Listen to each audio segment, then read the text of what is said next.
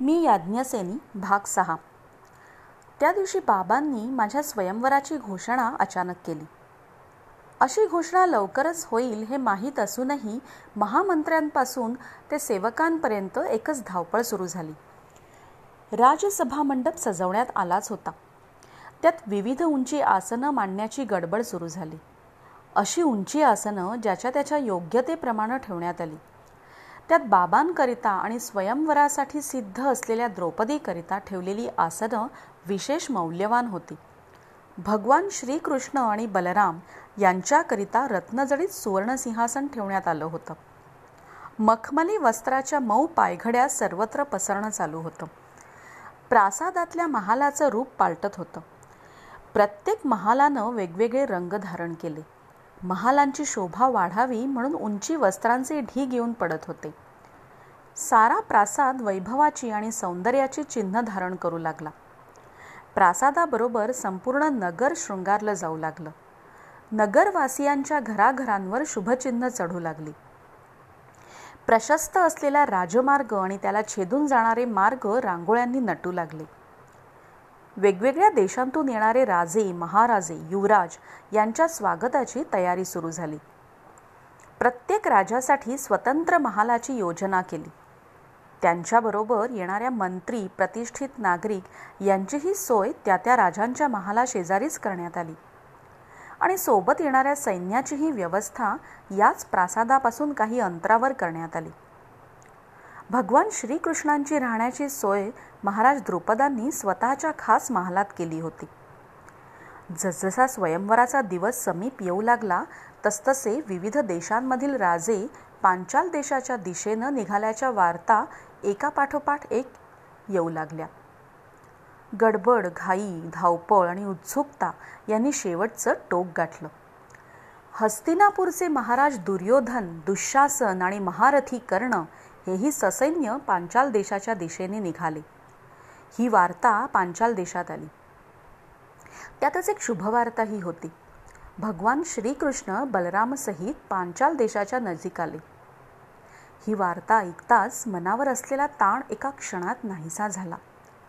मनात आलं स्वयंवरात भगवान श्रीकृष्ण असणं म्हणजे कोणत्याही संकटाला प्रतिबंध असणं असंच नाही का? या विचारात मी महालाबाहेर पडले अन समोरून येणाऱ्या बाबांकडं लक्ष गेलं. तशी मी काहीशी चमकले. पुन्हा त्यांच्या चेहऱ्याकडं निरखून पाहिलं. बाबांचा चेहरा मला प्रसन्न दिसेना. त्यांच्या महालात काही विपरीत घडलंय का? पण तशी शक्यता नव्हतीच. आपल्या कन्येचा लवकरच विरह होणार या विचारानं ते अस्वस्थ झाले असावेत कदाचित. पण तसं असेल तर त्यांची अस्वस्थता योग्यच आहे. कन्येवर असलेलं प्रेम हे पित्याला कधी शब्दांतून सांगता येईल? कन्येच्या जन्मापासून मातापित्यांनी तिच्यावर नितांत प्रेम करायचं. मांडीवर खेळता खेळता तिनं कडेवर एकदम झोप झेप घ्यावी. बाबा बाबा म्हणून तिनं सतत बाबांभोवती फिरत असावं. हट्ट करून हवे ते मिळवावं. तिच्या प्रसन्न चेहऱ्याकडं पाहता पाहता बाबांनी आनंदी व्हावं. कारण पुत्रापेक्षा कन्या ही पित्याला अधिक जवळची वाटते. मग बाबांचं सर्वात अधिक प्रेम माझ्यावर होतं यात विशेष काय? आपल्या कन्येचा आता विवाह होणार ती आपल्याला सोडून जाणार या विचारानं दुःख झालेले दुःखी झालेले बाबा म्हणतील द्रौपदी तू तुझ्या पतीच्या घरी निघाली आहेस. या प्रासादात सारेजण भोवती असून मी एकटाच राहणार ही कल्पना माझ्या मनाला खूप छळते आहे. महालांकडे निघालेल्या बाबांना मी माझ्या महालात आणलं. आसनावर बसताच मी मुद्दाम विचारलं बाबा स्वयंवराचा दिवस जसजसा जवळ येत आहे सारी नगरी आनंदात न्हावून निघाली आहे. राजप्रासादातला प्रत्येक जण आपापल्या कामात आनंदाने मग्न आहे. पण तुमचा चेहरा आनंदी दिसत नाही. द्रौपदी कन्येचं स्वयंवर म्हणजे संकटाला आमंत्रण असतं. कोणतंही संकट न येता माझ्या कन्येचं स्वयंवर कसं पार पडेल याची चिंता पिता म्हणून असतेच. हे तुला कसं कळणार? असं म्हणून बाबा हसले. बाबा हसू नका पण तुमच्या चेहऱ्यावर आनंद नसल्याचं कारण दुसरंच असलं पाहिजे. बाबा मला सांगणार नाही का? तसे बाबा एकदम गप्प झाले. याचा अर्थ स्वयंवर कसं सफल होईल ही चिंता बाबांच्या मनात नक्कीच आहे हे मी ओळखलं. मी म्हणाले बाबा एक सांगू? तुम्हाला दुःखी ठेवून स्वयंवरातला आनंद मी घ्यावा असं मला वाटत नाही.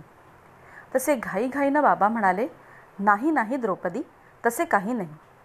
तुझा आनंद आणि माझा आनंद एकच नाही का? पण द्रौपदी बाबा बोलता बोलता एकदम थांबले.